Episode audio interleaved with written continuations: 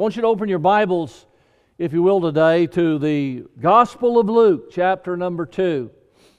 Luke, chapter number 2 is where we're going to be today. Luke, chapter number 2.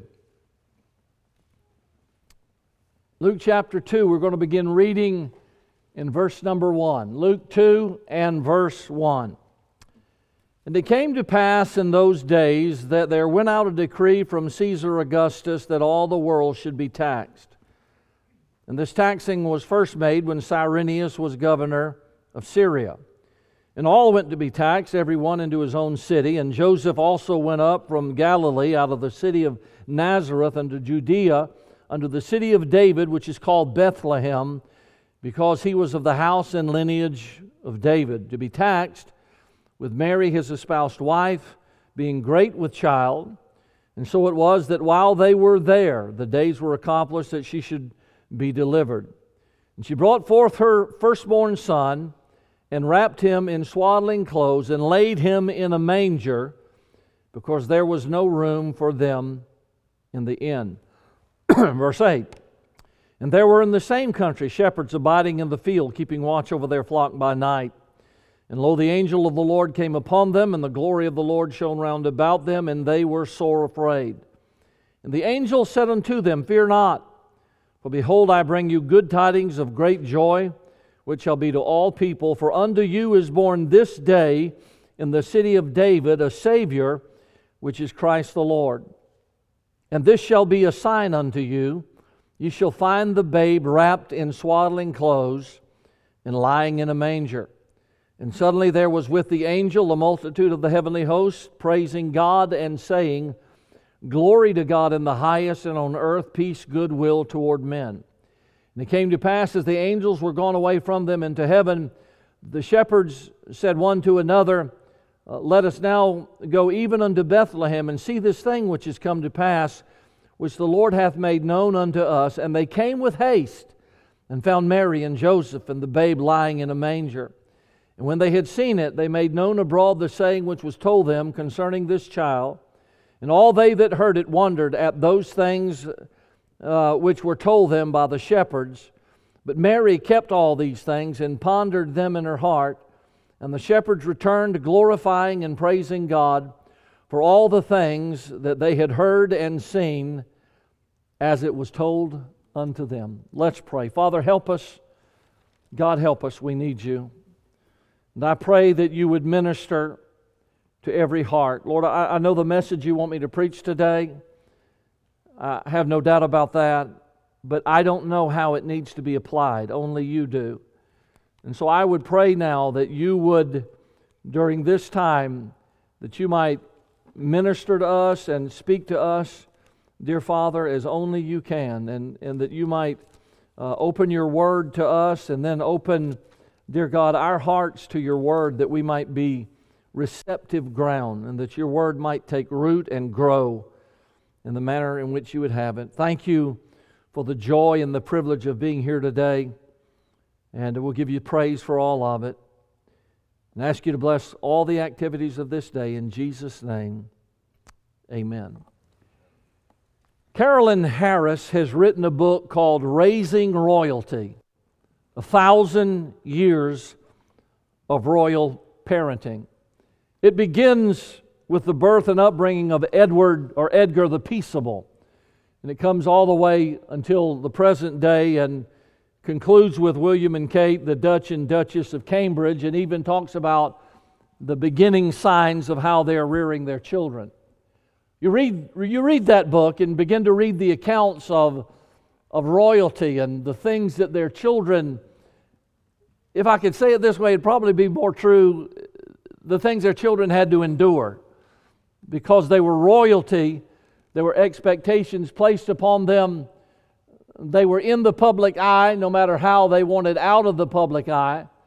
And in our day and age, they're chased by paparazzi and, and hounded by people wanting a piece of the royal family, and even the entire you know, societal expectations of the British Empire upon their royals. So there, there's a lot of pressure and a lot of expectations of them. I, I think that if you read the book, you'll come to the conclusion that there's, there's not much in it that would be considered simple, from being surrounded by servants perpetually that made their beds, that found their socks. Wouldn't you like that, parents? Wouldn't you like somebody to live with you simply to find the clothes of your children? Sure. Sure, that would be nice. They cook specialized meals for the specialized children and the specialized family that hold specialized positions in their kingdom. And, and, and literally, they're taught how that they should carry themselves, excuse me, from the very moment they step in front of a camera. This is how you curtsy. This is how you curtsy. I read something in the news the other day, and it was a film clip showing how Kate offered the absolute perfect curtsy to Camilla. Now, may I? No, I won't say it. Anyhow, let's just move on. No, no, no. I, I'll do the Jed Clampett dance, but I will not. No, not going to do that. Not to that situation. But anyhow, um, so it's just there's there's just a lot of extravagance surrounding this type of a life. Could you think with me for a moment about the contrast between those lives and how different it was for the birth of Jesus Christ? In Bethlehem's manger and the humble home in Nazareth, where he was raised in Joseph's house, there was not one single thing that would indicate royalty. His birth took place in a, in a grotto, a cave where animals had slept and, and, and, and, and have lived. And I understand, we'll talk about it at another point, it, it was to every point possible a pristine place. It really was. And the animals that were birthed to be sacrificed were kept in that cave in Migdal Eder. And we'll, we'll talk about that another time. Uh, if you want to find out about it, ask me and I'll tell you how you can learn. He, Jesus wasn't born in the inn because it was prophesied that he would not be born in an inn. He was born exactly at the exact spot, in the exact place that God intended him to be born. So, there's lessons in the innkeeper that we'll talk about, but, but don't get too hard on the innkeeper. I mean, there were no clouds, there were no crowds there. I mean, nobody came to get a glimpse at the newborn king, the Messiah of Israel. No, nobody came to welcome him into this world of darkness. The only announcement that was made was made by the angel choir. And the only witnesses were uh, the animals that perhaps grazed nearby. The only press report came from the lowly shepherds. And yet, this was the greatest event in human history. The single greatest event in human history. And was it not clothed in beautiful simplicity? You just can't escape the simplicity of the birth of Jesus Christ. Now there are lessons. So today, today I want to get really, really tire, pavement, practical. Okay? This isn't just a bedtime story or a good news story of how that God entered flesh and was born amongst us. There are lessons, I think, that are practical for us and that we can apply to our life. So I'm going to talk with you today out of the scriptures about lessons from the Christmas story. I, I want to find some practical points out of this biblical account of Christianity that will help us live our life in a manner that's more pleasing uh, to, to our Heavenly Father. First thing I want you to notice is this, and that is that God's not impressed with bigness. God, and I think that's a lesson that we need to hear. God's not impressed with bigness. Man is. The bigger, the better. The bigger, the more prominent the press report. The bigger, the bigger, the closer it gets to front page news. The bigger, the bigger, the more the more the crowd gathers. The bigger, more men notice. Okay. but in reality, God's not impressed with bigness whatsoever. In fact, the birth of Jesus Christ, from the biblical account, is filled with little things and little people and little places. Okay. Now, there's an entire study of that, an entire message on that that I brought in times past. So I'm not going to spend a great deal of time here simply to remind us that there's not one single thing with the exception of Augustus Caesar, that would appear to be big and prominent and, and ornate in the eyes of man. And Augustus was nothing more than a faraway, faraway emperor sitting on a throne in Rome and, and thinking that he moved the world, where in reality he himself was being moved by God to move the world. Augustus thought he pulled the strings and moved the world, when in reality it was God pulling the strings and moving Augustus.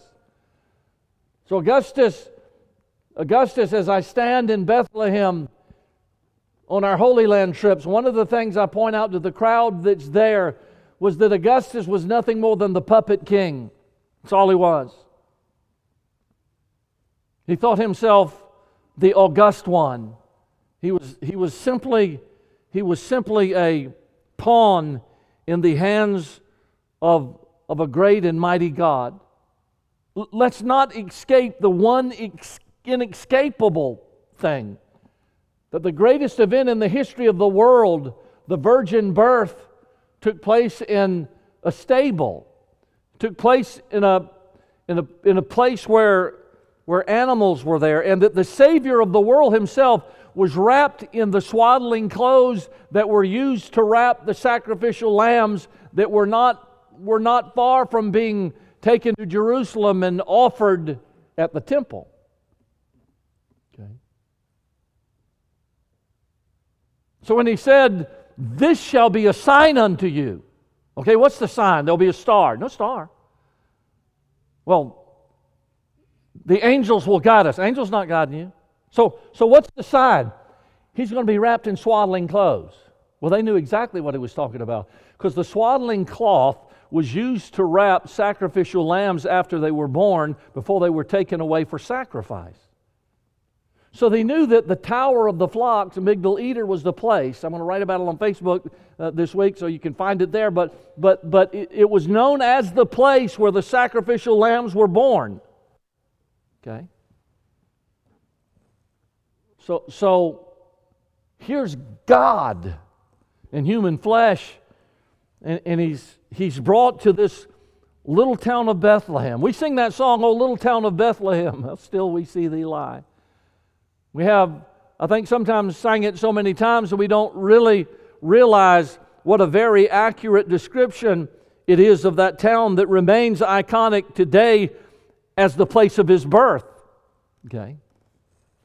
This week, if you were to get on a plane and fly to Israel, and, and go into Bethlehem, you would be one amongst masses of people that make a pilgrimage there simply so that on the day that is set aside to recognize his birth, you could be, you could be one of the pilgrims that bow at the, the, the, the place where he was born and offer homage and worship to him.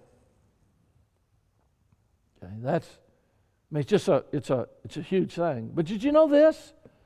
As far as we know from the scripture, Jesus never went back to Bethlehem.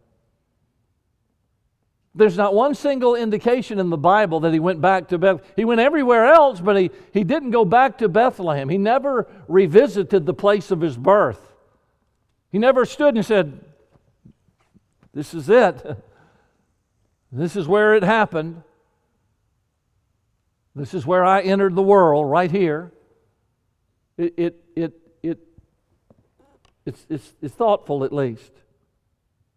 His childhood home was located in Nazareth, a place that was little noted, so little noted, by the way, that it was, it was expressed can there any good thing come out of Nazareth?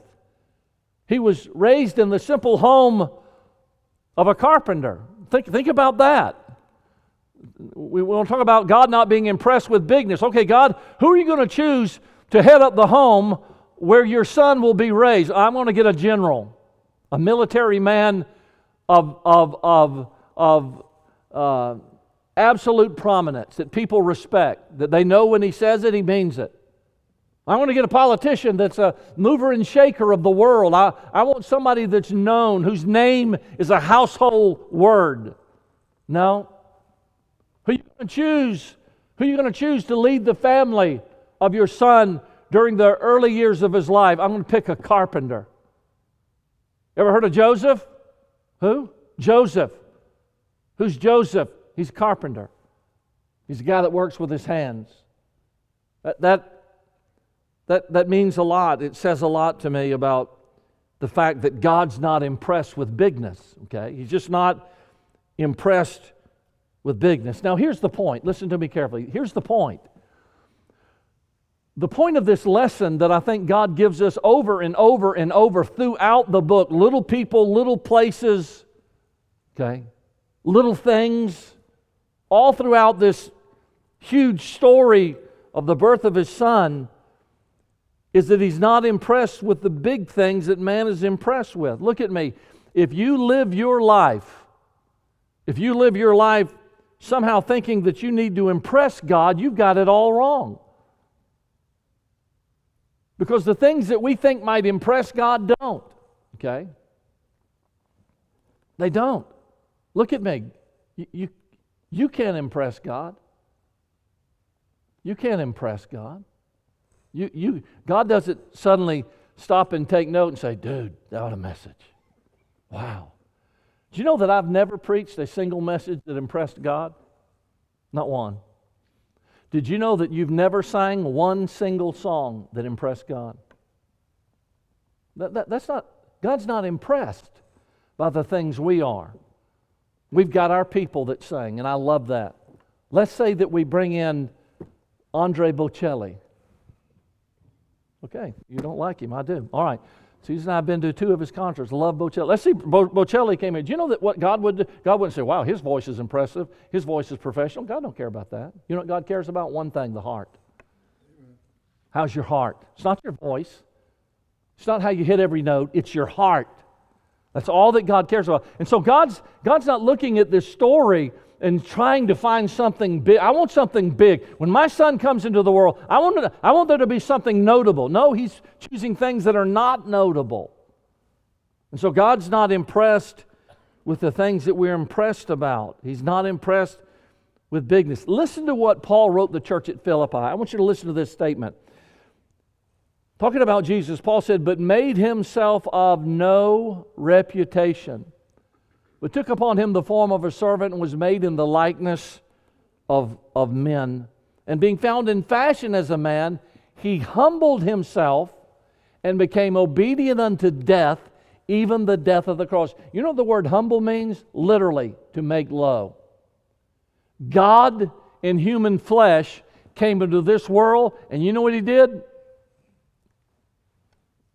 He made himself low. He didn't come, he didn't come, he didn't come to rule a kingdom like the disciples wanted him to, to lead an army like everybody that gathered on Palm Sunday was in hope of. He, did, he didn't come to be a military leader or a king. He came to become low. And so he bends the knee, takes a basin, of water, a basin of water, and washes the grimy feet of his disciples. He willingly and willfully made himself low. We spend so much time and energy trying to promote ourselves and to move to the front of the pack and to soak in the applause of center stage. Jesus did the opposite. Jesus made himself low. God's never been impressed. Look at me, listen to me. Just, I just want I, this ought to soak into all of us. God's never impressed with bigness. He, he just, he never is. You can go to the bookstore and buy every book on making yourself impressive. And it makes God sick to his stomach. Because the Apostle Paul said, I know that in me, that is in my flesh, dwelleth no good thing. No, no, preacher, you're wrong. No, you're wrong. Mariah sang, There's a hero in you. Just look inside. Dude, hey, how you doing? There's a hero in there. Oh, you're not a hero. You know what's inside you? Look long enough, you'll get sick to your stomach. What's inside of you is a sinner. That's what lives in you. There's a sinner. And, and the reality, the reality of, of, of the matter is that, that um, we, we spend our life trying to mold and craft ourselves when we ought to be making ourselves low. Because he that humbles himself, what will God do? Exalt. You see. 1 Corinthians chapter 1. Go, go there, would you? 1 Corinthians chapter 1. 1 Corinthians chapter 1, I want to show you a verse or two.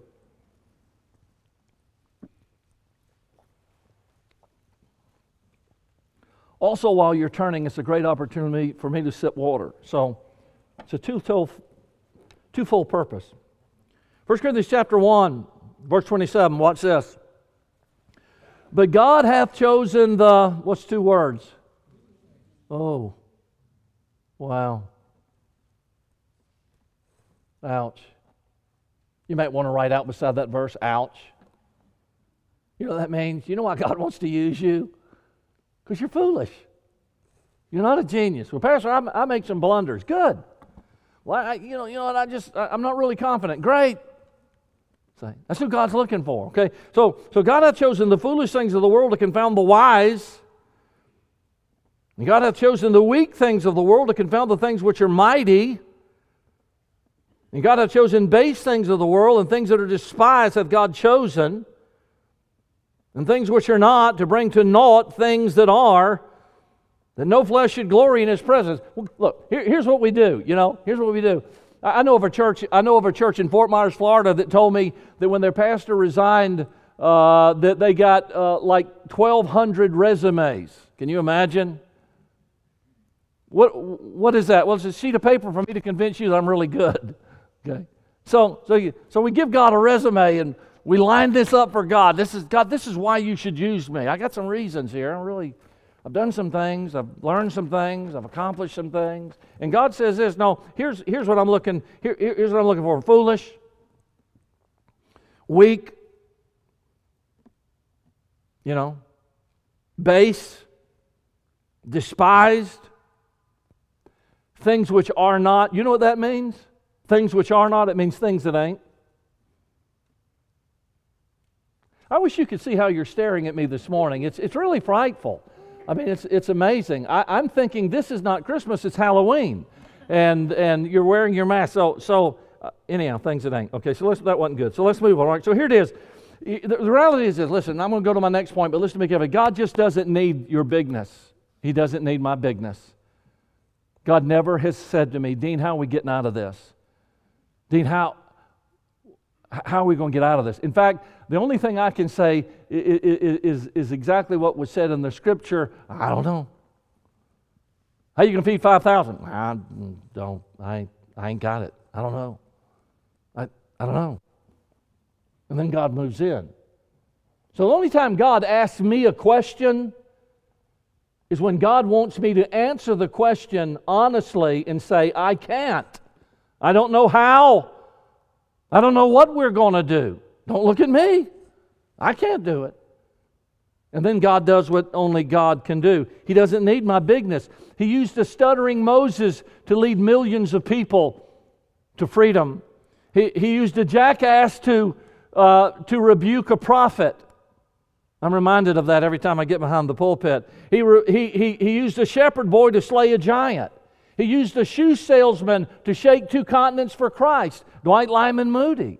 God doesn't need my bigness, God needs my lowness. He needs me to get low. That's all God's looking for. Second thing I, I learned from the Christmas story is this we can shut him in, uh, we can let him in or shut him out. Now, I got to move through this quickly, but let me just say this to you real quick. Look at me. Jesus did not come to be born in the inn. We know that he was to be born at Migdal Eder, where the sacrificial lambs were offered. You can read that in the book of, of uh, in, in, the book of Malachi. I think I'm right on that. You, it's, it's in the scripture, okay? Micah. It's in the, it's in the scripture. So we know that prophetically God already chose where he was going to be born. So then why this? Why this insignificant clip that simply says this because there was no room for them in the inn? Why? Well, I'll tell you why. So that somebody could be vilified in Christmas plays. Um, we need a room. We don't have a room. Get on out of here. Get out of here. You know, I mean, that's, that's how it's been portrayed down through the years. It's not what happened. The guy, you know how he made a living? He rented rooms. So here's a couple that's willing to pay money for a room. He, he, wasn't, he wasn't abrasive. He wished he had a room to rent them. Okay, now maybe he could have rented his own. I understand all that. I mean, he made money renting rooms. So here's not a guy saying, I don't want to rent any rooms. No, he wanted to rent every room, and he did. He was successful. So why the story? It's a hindsight story so that you and I can look back and think it makes us think Do I have room? Am I so successful that, that, that I don't have time? And by the way, success can draw you out. Success, success took all the rooms of His that were available, and success can take every opportunity you have in life to fellowship with the, with the, with the King. Maybe, maybe it's there to remind us that our life can become so crowded. Maybe it's there to remind us that he was under the pressure of the demands of people. I bet Joseph and Mary weren't the only ones that came that he had to turn away. I bet he was tired of turning people away, don't you think? I bet he had rented up every possible space that he possibly could have had and borrowed some rooms, don't you think? This is a businessman. He's trying to make money. So he was under pressure. His life was to a certain extent being controlled by the demands of people. Look at me. And, and people will pray, place such demands upon your life that you won't have room for the Savior. You won't have time for Him. You won't have an opportunity. Well, I, I don't really have time for God and I time. Why? Who's that important? Who's that important? Well, I can't come to church. Really? Well, who's that important? I'm just saying it's, it's, a, it's a hindsight it's a hindsight story Revelation 3:20 Behold I stand at the door knock if any man hear my voice listen and open the door I will come in and I will sup with him and he with me. So here's the picture. Now you got a choice. You can open the door or leave it shut. It's your choice. You want fellowship with him? Open it. You're too busy? You're too crowded? you're too successful, you're under too much demand by other people, then leave the door shut.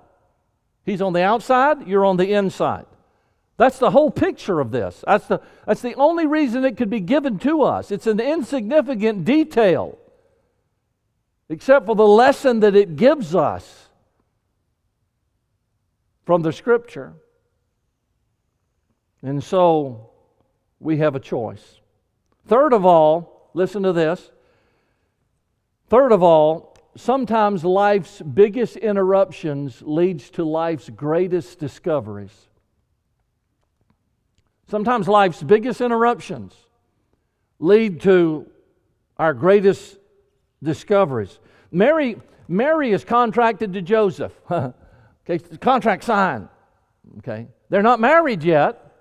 The marriage hasn't been consummated, but she's contracted to him. They get married, they're making wedding plans. You, you ladies remember that. They're making wedding plans, okay? They're choosing everything that goes on in the wedding, okay? They're getting it all lined up. Everything's, everything's full speed ahead. Joseph is no doubt thinking about his business and how it's going to provide for them and the family that they hope to have. And all of a sudden, then comes an interruption. You know what happens? An angel comes to Mary and says, Hey, uh, Mary, guess what? Um, guess what? You're favored. I, I am? Yeah, you're going to have a baby. And Mary is thinking, And how shall this be? Seeing I don't know man? You should know better, Angel. We're, we're, and Joseph not married yet. Okay. So all of a sudden, every plan she had, wait a minute, no, no, no.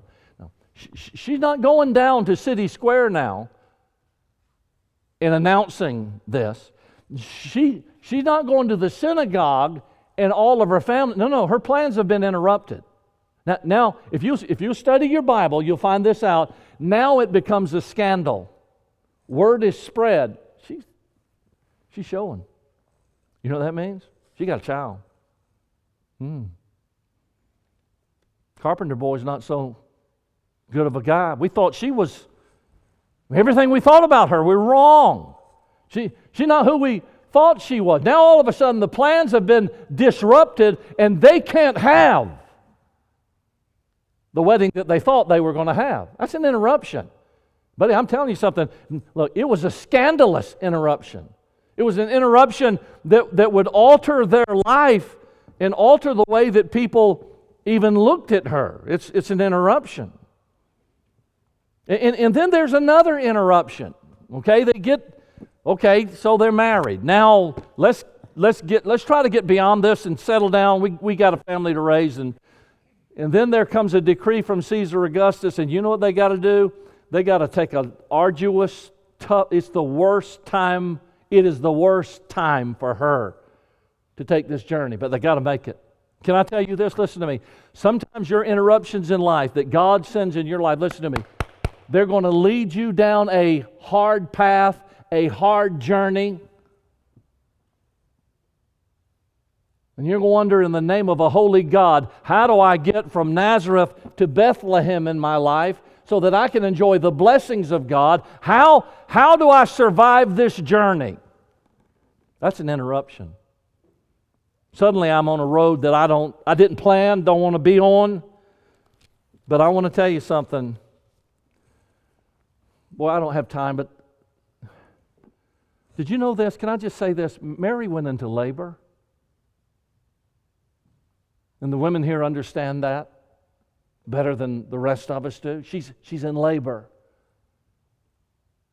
It's called travail. It's called childbirth. It's called pain. No, we get the uh, no, no, it's it's a simple story for us. All of a sudden there's a baby. No, no, no, no. How long was her labor? I don't know. But it was in pain that she brought, the, brought forth a child. And if you think about all of that that goes on there, finally, she holds in her arms the blessings that came as a result of the interruptions. The shepherds in the field, all they were doing was what shepherds do. You know what they were doing? They were watching the flocks. They weren't normal shepherds. They were watching the sacrificial lambs. That was their job. The next moment, they're trembling with fear because an angel's speaking to them, okay? They're thinking, what did I eat last night? I mean, how in the, what, what am I seeing? What did I eat? What, what's, and, and the angel says to them as they tremble, Fear not, for behold, unto you is born this day in the city of David a Savior, which is Christ the Lord. I mean, it's an amazing, uh, it's an amazing thing. It, it's, it, it, it's an interruption. And then, and then after that, after they talk to the angel and they hear this pronouncement of the greatest news the world's ever known, boom! All of a sudden, the skies erupt with heaven's choir.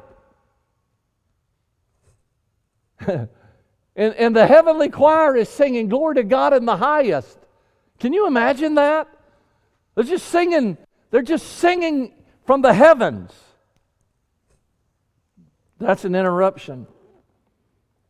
But every one of those interruptions, listen, without those interruptions, there's no Christmas story. Remember when Jacob said, All these things are against me? And the very things he thought were against him was the path that led him back to his son Joseph. Can I tell you this? When an interruption comes in your life, it's never because God's bored and wants to watch you squirm. When an interruption comes in your life, it's because it's that, it's that thing that leads you to the path of discovery. You'll learn more about yourself, you'll learn more about your God. And on the other side some way, somehow, there'll be blessings. My Father's way may twist and turn, my heart may throb and ache, but in my soul, I'm glad I know He maketh no mistake. I'm just telling you, God, listen, Paul said, in Romans 8, verse 18, For I reckon that the sufferings of this present time are not worthy to be compared with the glory which shall be revealed in us. Here's the deal suffering's glory, suffering's glory, suffering's glory. It's the suffering, the interruption, the thing that we don't want that leads us to the greater blessing. Number four, we're privileged to have a part in whatever He's doing. Now, I'm not going to spend much time here, just a few minutes, but let me just say this. As, as, I, was, as I was reading the Christmas story, and, and, and I think I was talking with Susie, there's a lot of moving parts in this. I mean, there, there's just a, Chad, maybe it was you, I think we were talking, there's just a lot of moving parts in the Christmas story. A lot of different people coming and going, and, and even some people that aren't mentioned in the scripture. There's just a lot of movement. Bethlehem was filled, teeming with people. They had no idea that that night, that day, the Savior of the world was going to be born. I mean, I mean, angels were dispatched to deliver the message. Let me ask you a question. Just think about this. Do you think that there was excitement in heaven because angels got to be a part of a choir? I mean, you, you think it was said, okay, you guys, you're going to go sing to shepherds in a field. You think the angels were like, oh, we get to make the trip, you know? They weren't boarding a bus, but they were coming down into our realm and singing the greatest song that has ever been sung, that mortal ear has ever heard, was sung that night by the choir. You think angels are emotionless? And they just said, Oh, yes, I will do as you say. I think they were probably excited. I think, I think they had altos and basses, sopranos, you know? No? Okay, we'll move on. All right, so I just just throwing some thoughts out for you. All right, so then, then, then there's the shepherds. They had no inkling when they woke up that morning that they were going to be a part of the Christmas story and that they would be in every play that was ever made. Every church everywhere this year had, had three little guys walking around in a bathrobe and a napkin tied around their head with a piece of rope, and they were walking there staring out. You know what they are? Papa, I'm a shepherd. Okay. I'm a shepherd. Now, some were promoted this year or demoted. I think it was some were demoted to Roman soldiers this year. Okay. And the other night, I said something to Jeffers, uh, to uh, John Quincy, and he did his Roman soldier. I'm like, okay, wow, he's staying with him. And uh, anyhow, so, but, but, but can you imagine that from that time all the way till this time, the shepherds have been remembered. The innkeeper, Caesar Augustus, in faraway Rome. Don't forget the young family, Joseph and Mary. Don't, don't, you know, it's been a hard journey. Don't, don't allow, don't miss the message of the family in the Christmas because, and they came with haste and found Mary and Joseph and the babe. They found the family. So in Christmas, don't forget the family. Don't forget the family. It's a part of the Christmas story. And let me just say that it ought not shock us, but none of us are the main character in the play. He is. It's really not about you and me and how happy we are. It's really about Him. Now, I close with this. The Christmas story should be music in our ears. Now, I just, I'd like you for just a second, and I'm going to tie a knot quickly. Would you just stand with me in a field? Just stand there in a the field, just doing our job, just watching sheep. Nothing big. Hey, what do you do for a living? I'm, I watch sheep.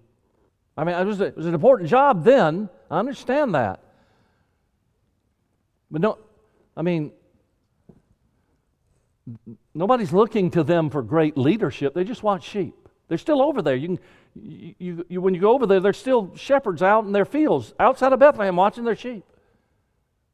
So here, here, here's these three average guys doing an average job, standing in a field watching sheep, which are everywhere in Israel. An angel visits them, and all of a sudden, the heavens erupt in song. Let me ask you a question. What do you think that did for them? I think their jaw dropped. I think they just stood stunned and amazed at what they were hearing. Not one voice off key. I it was the most magnificent performance ever given in the history of the entire world. I doubt that the shepherds became grumpy and dour. Now, I want you to hear me. Just give me a second. Just please hear me. I know that this time of the year is tough for people. When we, we go around jingle belling it, you know, when we're happy, we're excited. This is Christmas. But some people are struggling. It's not always all good. So some people are going through battles right now that can put a damper on what would normally be a joyous time of the year. Some people are looking at an empty chair and a void in their heart that no gift and no song will ever replace. I know that. So I want to take just a second and I want to, I want to address you and, and say this simply to encourage you. Listen to the song that the angels sang that day to three shepherds Glory to God in the highest, and on earth, peace, goodwill toward men. That teaches me three things. Number one, I have to look to the Lord. Because, in all honesty, that's really what this should all be about. It's, it's not what we've lost, it's who we have. And I, I understand that it's very easy, I know it's very easy to lose ourselves in sorrow and in what's missing from our life at a time like this. But in doing that, we actually take the attention away, if we're not careful, from the glory to God in the highest.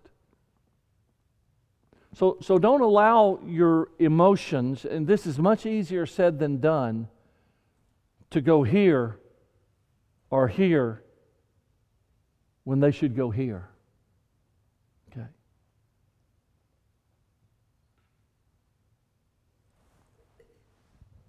When our grandchildren passed away, God was no less God. Jesus was no less Jesus. His presence was no less real on Christmas than he was before. That was harder to focus on, but nonetheless true. And then he says, Peace on earth. And, and, and that peace comes from focusing on him. And then, then the last statement, I love it goodwill toward men. So, can I just say this to you? Listen to me, this is just real practical. Look at God. Find peace in Him. Listen carefully. Goodwill toward men. What does that mean? Find somebody, find somebody else that's hurting.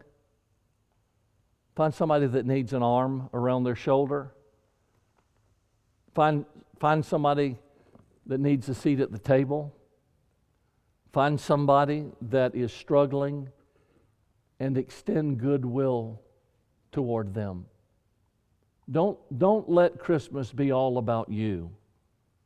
Let Christmas be, it'll help you and it'll help heal you if you'll just lose yourself in helping somebody else who may feel the very same pain you do. Let's bow our heads. Nobody can fill your void. but God in the highest. I pray that God will help us look at Him this year, all of us, every one of us.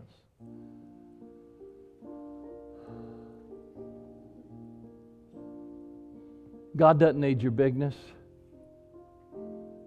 God's, God's not God's not waiting on you to take up the show and move forward without Him. We, we, the reality of the matter is that, is that we need His. God's, we can shut Him out or let Him in. Maybe you're struggling with an interruption and you say, I, I, did, I didn't ask for this, I didn't want this. Your choice. Leave the door shut. He's knocking. Answer, open, invite. God's a gentleman, He doesn't kick His way in.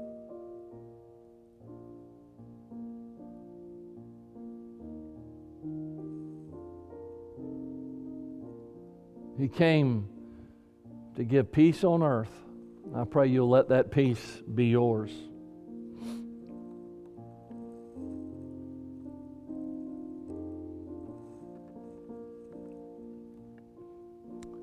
Let's pray. Father, we love you today. Thank you for your love for us. I pray you'll bless and work and use us. Help us, I pray, to look at the practical points of Christmas and the story of the birth of our Savior might impact the very way we live our life. In the name of Jesus, I pray these things. Amen.